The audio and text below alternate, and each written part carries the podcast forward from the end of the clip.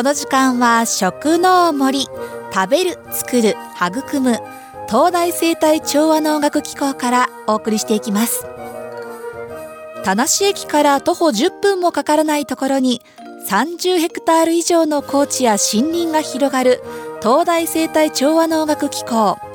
ここでは食料生産の効率化だけでなく地球環境を改善し私たち人類の存続を持続させるための研究が行われています。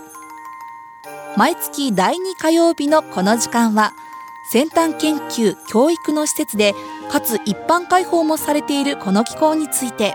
現場の先生方や職員の皆さんが登場してお話をしていただきます。第19回目の今回はゲストに宮沢佳恵准教授をお招きしています。宮沢さんよろしくお願いします。よろしくお願いします。お願いいたします。さあ可愛らしいお声がもう聞こえてきているんですけれども。ありがとうございます。よろしくお願いいたします。では早速ですねゲストの皆様に簡単にでも構いません。宮沢さんの自己紹介から頂戴してよろしいでしょうか。はいえー、宮沢佳恵と申します、えー、宮城県の仙台出身です、はい、で地元の東北大学を卒業しましてでその後、えー、2年間カナダに留学してました、うん、で帰ってきてから東京大学に入ったんですけれどもその時に初めて東京に暮らしたんですね、はい、でその後、えーと、卒業してから、えー、国の研究機関で農業の研究をしてましてその時に盛岡と福島に住んでましたで2012年から東京大学で教えることになりまして、はい、それ以来ずっと、えー、西東京市民として住んでおります。なるほど。一番最初お生まれは宮城県ということなんですね、はい、そちらから地元の大学に行かれた後なんと留学もされていらっしゃると。はいかなりいろんな経験を今までされてきているんだなというふうにこの経歴だけでも感じることができるんですけれどもちょっとこのお生まれの話を最初に伺いたいなと思うんですが、はい、宮城県実は私まだ行ったことがなくて地元の環境自然環境とかどういったところなんでしょうか？えーとですね、生まれは仙台なんですけれども、はい、その後5歳ぐらいの時に多賀城市っていう少し郊外の,、あの町に引っ越しまして、でそこは本当にもう家の裏に山があったりとか田んぼの中を通って小学校に通ったりとかそういう環境だったので、はい、そうですねあのものすごく田舎っていうわけでもないんですけれども、あの都会でもないっていうなんかそういうところが広がっているところです、ね、というか、はい実際その子供時代っていうのはその環境で育たれて、宮沢さんはどんな子供だったんですか、えっ、とすごく自然が好きな子だったっていうのはよくちっちゃい頃そうだったって言われてるんですけど、はい、あのお出かけに行くよっていうとまずはあの長靴を履き、虫かごを持ち、はい、虫取り網を持ちおもちゃの双眼鏡をかけて帽子かぶっていくぞっていう感じだったみたいで。で大学の時にその話を聞かされて、ふと気が付いたらあの私野鳥の会にその時入ってたんですけどやっぱり山が好きだったので、あのワンダーフォーゲルみたいなそういうシリアスなやつじゃなくて、山に遊びに行くってその格好がですね長靴に双眼鏡で 虫取り網で本当に一緒だったので、なんかそのまま行ったんだなっていう感じがします。なんかこう子供の頃のしかも、まあ、ラジオの皆さんまだね宮沢さんのお顔は見えていないと思うんですがすごく上品なですね可愛らしいお顔されていらっしゃってまさかそんな方が子供時代は長靴を履いて虫取り網を持って双眼鏡を持って行っているとは想像できない感じではありますけれどもやっぱりそういう活発なお子さんだったんですか？そうですね。活発っていうのかどうか。例えば虫も好きだったので、はい、あのペットでミミズをたくさん飼っていたりとかそういう子供だったみたいで、はい、近所のところで虫が、はい、あの青虫が大発生したからおいでって言われてそれを全部もらってきたりとか。そういう子供でした。私すごいなと思うのが今はちょっともう無理になっちゃったんですが小さな頃ってこうバッタであったりとか蝶々であったりとかって虫は触ったりとかするの好きだったんですけれども、うん、宮沢さんはでも私のもっと上を行かれていてアオムシだったりとかそういったちょっとそのねあの女の子はなかなか苦手な、まあ、ミミーとミミズちゃんですけれどもとかも全然平気で買ったりとかもされていたと。そうなんです。それはすごく人によるっていうのが最近よく分かってみんなそうだろうと思ってたんですけど 違うっていうことが学生を教えていても分かって、はい、写真見せただけでもキャーっていう子もいるし、はい、で娘なんかも何にも教えてないのに赤ちゃんのまだハイハイする前から、はい、雲を見ただけでもう恐怖でよじ登るぐらいの恐怖を持ってたのであの人によって違いますよね。その虫の好き嫌い。でもやはりその地元の環境で育ったからこその自然があったからこそのっていうところでもありますもんね、うん、どうしても都会過ぎてしまうとそういったこう生物、生き物に触れ合う機会っていうのも少ないかなと思うのでそう思ってみるとそういう環境があったからこその宮沢さんのその成長というか、うん、生き物に対する触れ合い方っていうのもあったのかもしれないですね。そうかもしれないです、うん、そしてそのもともと生き物虫も好きだったということなんですがこの今されている研究にやはりその好きというところから入ってきっかけとなって今のご研究されていらっしゃるようになったんですか？はい。えっとそのちっちゃい頃に好きなものは何かっていうのをよく、うん、あの自分で何が好きなんだろうっていうことを考える子供だったんですね。はい、というのもあの仕事を考える際に大人を見ていたらやっぱり月曜日仕事行くの嫌だっていう、はい、そういう姿を見ていると仕事って人生の中でこんなに大きな時間を占めるのにそれが嫌なあのことであったらそれはすごく生きづらいんじゃないかと思っていてじゃあ好きなことを仕事にできるにはどうしたらいいんだろうと思ってまずは好きなことを探さなきゃっていうので、まあ、虫だったり自然だったりが好きだった。そういうところから始まってこれ長くなって大丈夫ですか？大丈夫ですよ。たっぷり語ってください。でそれであのー自然が好きだったのでそのまま東北大学の生物学を専攻したんですね。はい、ですごく楽しんでたんですけどその自然をじゃあ守るっていう、まあ、環境破壊の問題だったり開発の問題があった中で守るっていう仕事に就きたいなっていうふうに漠然と思っていて、はい、でそれをやるためにその森の仕組みを知ってそれがいかに素晴らしいかっていうことが分かったら、みんなで守れるんじゃないかっていうふうにその時は思っていて勉強してたんです。でただちょうどその時に裏山が道路を作るために潰されるっていう出来事があって、でどんなにその森が素晴らしいっていうことが分かっていてもやっぱり開発する側には開発する側の理由があってどんなに反対してもダメなんだっていうふうに思ったんですね。じゃあその自然がすごいっていうことだけを研究していてもダメだし、うん、その開発する側の論理を知らないと、はい、あのどちらも満足できるような結果にはならないっていうふうに思って、はい、じゃあ開発する側を知ろうと思ってその時には国連に行ったらその世界の開発の様子が分かるんじゃないかと思って、はい、国連にじゃあ行こうっていうことになったんです。大きい目標が、えー、はい。でそれで国連に行くためにフランス語と英語を勉強しなきゃいけなかったのでそこで留学っていうことになりまして、はい、でカナダで、えーと、フランス語圏で英語の大学っていうことであのモントリオールに行ってそこで勉強してました。はあ、なるほどじゃあやっぱり好きなものを、まあ、お仕事にしていこうっていうところもありつつだんだんと興味がねある中で大学行かれてそこからさらに国連に行こうっていう本当に大きな目標をそこで立てられた中で実際にやっぱり留学もされていてというところで。フランス語英語すごいなって思ってしまいますけれどもやはりま海外留学する上で先生とやり取りするにしても語学の問題っていうのは本当に大事になってきますもんね。はい当にさまざまな勉強をされていらっしゃって今にたどり着いていらっしゃるこの宮沢さんなんだなと思うんですけれども、はい、まだ続きがあるんです。けどでどうやってその今の研究にたどり着いたかというと、はい、で国連に行こうと思ってたんですけど、えー、最後修士論文を書いてる時にそれがすごく楽しくて、うん、で研究ってこんなに楽しいんだってその時に思ったので、うん、国連に行くのをやめ、はい、そのまま研究を続けようということでで東京大学に入ったんですね。はいで東京大学に来た時に農学部にその時初めて生物から農学に行ったんですけど、それはなぜかっていうとその自然を守ろうって思っていてじゃあ開発はどうだって思ったんですけど、はい。うんうん、その開発っていうふうに聞くと例えば道路の話だったりとか、そういうことを思い浮かべるんですが、本当は地球上のその面積の中で一番大きな面積を占めているのがその人が介入している自然に介入している面積で一番大きいのが農業による生産のための農地だっていうことが分かって、じゃあそれをもっとあの持続的に本当に自然を豊かにできる形で農業ができたら、開発もできるし自然も守れるっていうふうに思って、それをするために何をしたらいいんだろうっていう研究が今の研究っていうこことになります。たどり着いたってとこですね、はい。はい、なるほど。本当にいろんな歴史もありながらだんだんとやはりご興味もねそのところで、まあ、感じたものでまた移っていって、やはりその能楽の部分に今は触れてさらに深く研究していらっしゃるというところですよね、はい、実際この研究についてどういったった活動研究具体的にされていらっしゃるのかはですね後半戦でちょっと伺っていきたいと思っておりまして、はい、ちょっとここで皆様に今回宮沢さんからリクエストを頂いている楽曲をですねご紹介していただければなと思っておりまして今回のリクエスト曲どの曲を持ってきていただいたんでしょうか？はい。えっ、ー、とキャロル・キンであの You've Got a Friend っていう曲なんですけれども、はい、えっ、と、はい、あの当時あの子供が生まれてあの育児休暇を取っていて、はい、で職場復帰をしたばっかりの時だったんですがあの子育てと仕事を両方完璧にやろうとしていてすごく苦しい時だったんですね。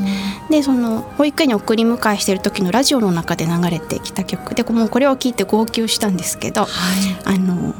えっとその時は本当に時間がなかったので職場でも同僚とも話をしないし友達と話すなんてそんな時間はないっていう状態だった時に横の歌詞が言っていたことがあの落ち込んで苦しくてあったかいケアが必要な時に目を閉じて私のことを思い出してただ名前を呼べばどこにいたって駆けつけるよってあなたは友達がいるのよっていうそういう歌詞で今思い出しても泣きそうになるんですけど、は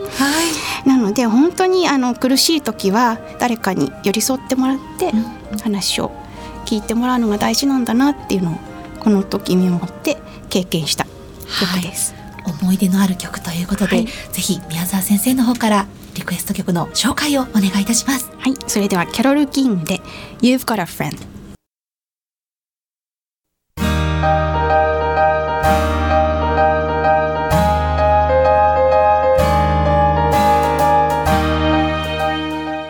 の時間は食の森食べる作る育む東大生態調和能楽機構からお送りしています。お届けしました楽曲は宮沢先生のリクエスト曲キャロル・キング You've Got a Friend でした。さあ宮沢先生後半もお付き合いよろしくお願いいたします、はい、よろしくお願いします。はい後半戦では実際に今されている研究具体的にはどういった活動をされていらっしゃるのか伺っていきたいと思います。はい、はい、宮沢先生具体的に今はどういった活動をされていらっしゃるんでしょうか？えっとあの先ほど言ったそのどうやって生態系と調和して人間が生きていけるか、はい、豊かにできるかっていうことを考えた時に一つは技術的な問題があって、はい、どうしても農業をやったら自然が壊れてしまう木を切り倒してっていうことがあるんですけど、はい、どうやったら農業をしつつかつ豊かにできるか自然を豊かにできるかっていう技術的な話ですね。もう一つはそういう農業をどうやって社会で支えていけるかっていう社会的な話のその両方があるんですけれども、学生がそのどちらかを選んで今やっているっていうような感じなんです。で技術的な方で言うと例えばあの自然農法とか自然農っていう農薬も使わないし肥料も使わないし、それからまああの後期耕すっていうことをしないっていう農法があってであのそれはそう現場に行ってみるとすごいなっていうふうに本当にそれでちゃんと野菜も果物も取れてるって思うんですけどじゃあそれをみんなができるかっていうとあのできないんですね。なかなか収穫できない大きくならない肥料もないので、でそれを考えた時にどうやったらみんなができるようになるかっていう話で。でその自然農法でできるようになるまでに10年以上かかるっていうふうに言われてるんで。す、はい、それはその土が豊かになるまでにすごく時間がかかる。とそれどうやったら短縮できるかなっていう試験をやっています。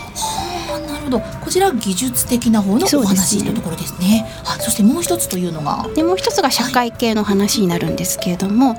じゃあなんでそういうその例えば自然を破壊するような農業の形態が生まれてしまうかっていうと、まあ、その生産の問題と流通の問題と消費の問題があって、はい、どこから変えたら一番早いかなっていうふうに考えた時にやっぱり消費じゃないかなっていうところがあって。と一人一人の消費者があの例えばスーパーに行って野菜を選ぶ場合に、はい、何で選ぶかっていうとまず見かけと値段、うん、であ良さそうだなと思って買うわけですよね、はいうん、たまたまそれがすごく美味しくてあまたこれを食べたいと思っても次スーパー行った時にその野菜が誰が作ってどこで作られたものかっていう情報がなかったらやっぱりわからないしその季節によっても味も違うので確証が持ってねやっぱり値段と見かけでまた買うっていう、はい、そうですね。そうそうすると安くって良さげなものを買うっていう消費のことになっていると、それに合わせて流通も生産も動いていかなきゃいけないので、そうじゃないように本当に何て言うか生産者とつながってその環境も考えてで美味しさだったりそういうところでこうどうやってつながっていけるかなっていうふうに考えた時に、一つはその食育の問題があって。で食育って小中学校であの私たちも受けてきたわけなんですけれども、でもどうにもこうにもなんかこう心にあんまり残らないっていう 部分がありまして、でそれをどうしたらいいんだろうっていうふうに思った時にあのアメリカで始まったエディブルスクールヤードっていう食育のプログラムがあって、はい、でそれが魅力的だっていうことで取り入れた小学校があるんですね。はい、そこに学生が1人入っていてでそのじゃあどういうところが魅力的なんだろうっていうようなところから始まって調査に入ったんですけれども、であの何が違うかっていうとどちらかというと日本の食育は普通のあの学校の授業と同じようにもうやることが決まっていて、それをやらせるっていうタイプのものが多いんですけれども、あのエディブルスクールヤードは本当に生徒の自発的なやりたいっていうことだったりとか、自分たちで工夫してやったりとか、そういうことをすごく大切にしてるので本当に目が輝く瞬間がたくさんあって。でただそれをやるにはあのいろんなボランティアの方だったり、講師の人件費だったりっていうものがかかったので2年あ2年間やった段階でも資金がなくてあのもうできないんじゃないかって校長先生も変わるのでなくなっちゃうんじゃないかっていうことになった時に、卒業生があの次の校長先生に直談判に行ってあのぜひ続けてほしい。またこれ話をすると泣きそうになるんですけど、えー、そんなに心を動かす教育ができたら本当にそういった形で学生の皆さんがもっと自分たちの続けていきたいそれに後輩のみんなにも続けてほしいという活動に携わっていらっしゃる中でそういった活動をどんどん前に進めていくためにも行動を起こしていらっしゃるわけなんですね。はい、なのでその資金難だったり継続が難しいっていうところじゃどうやってクリアしていくかっていうのを今調査をしていてじゃあアメリカではどうやってるんだってそれを日本に持って帰った時にどんなことが障害になるかっていうのを、やってるっていう学生が、まあ、社会系の一つであったりとか。えーはい。あといくつかあるんですけれども、はい、ちょっと本当にいろいろ伺ってみたいところなんですけれども、はい、実はですねちょっとここでですねそういった現在活動されている宮沢さんの今後の展望今、はい、先生たち子どもたちのやりたいことを自主的にっていうお話もありましたが宮沢先生が今後やってみたいことっていうのも伺いたいなと思っておりまして、今後の展望やってみたいことってどういうことがあるんでしょう？えっ、ー、とですね展望ですか、あの学生がいろんなところから本当に今たくさん学生が来ていてれて、はい、でその学生をサポートするっていうのはすごく楽しいんですね。えー、ね例えばあの私はミツバチとか使ったことがなかったんですけど、はい、どうしてもミツバチがやりたいっていう留学生がいて、え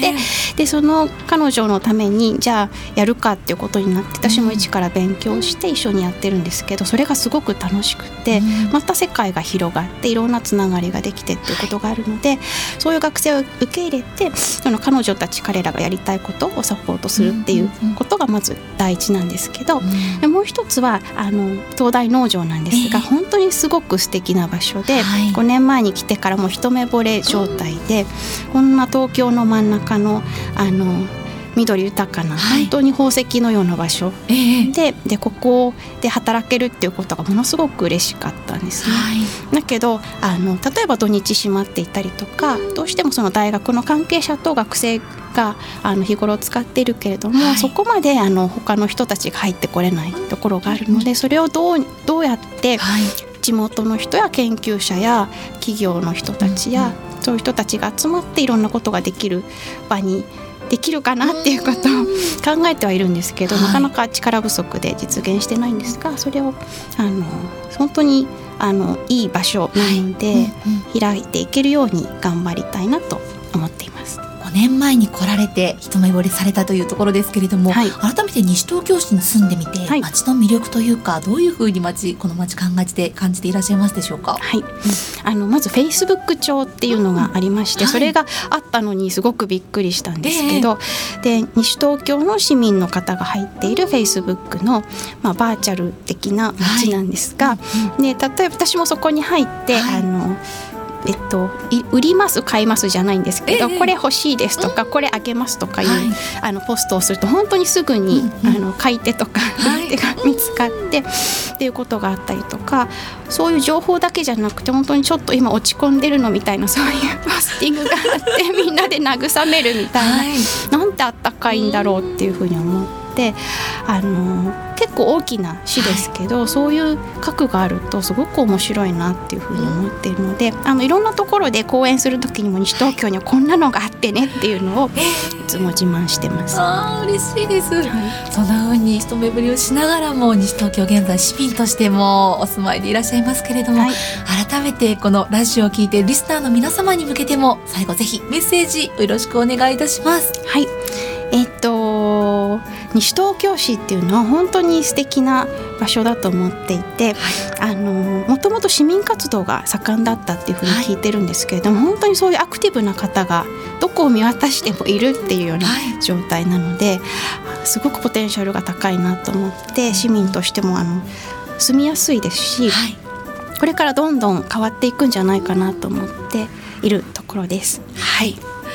今日は本当にですねもっともっと本当は深くお話伺えるところではありますがぜひまたのご出演を期待しつつお時間そろそろ迫ってまいりまして、はい、はい、改めて今回のゲスト様ご紹介させていただきましょう。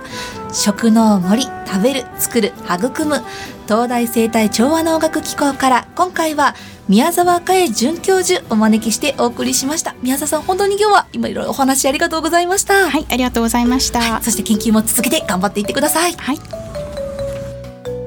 次回は3月14日山崎和弘特任研究員特任研究員をお招きしてお届けしてまいります以上この時間は食の森作る食べる作る育む東大生態調和能楽機構から宮沢佳恵准教授をお招きしてお送りしました。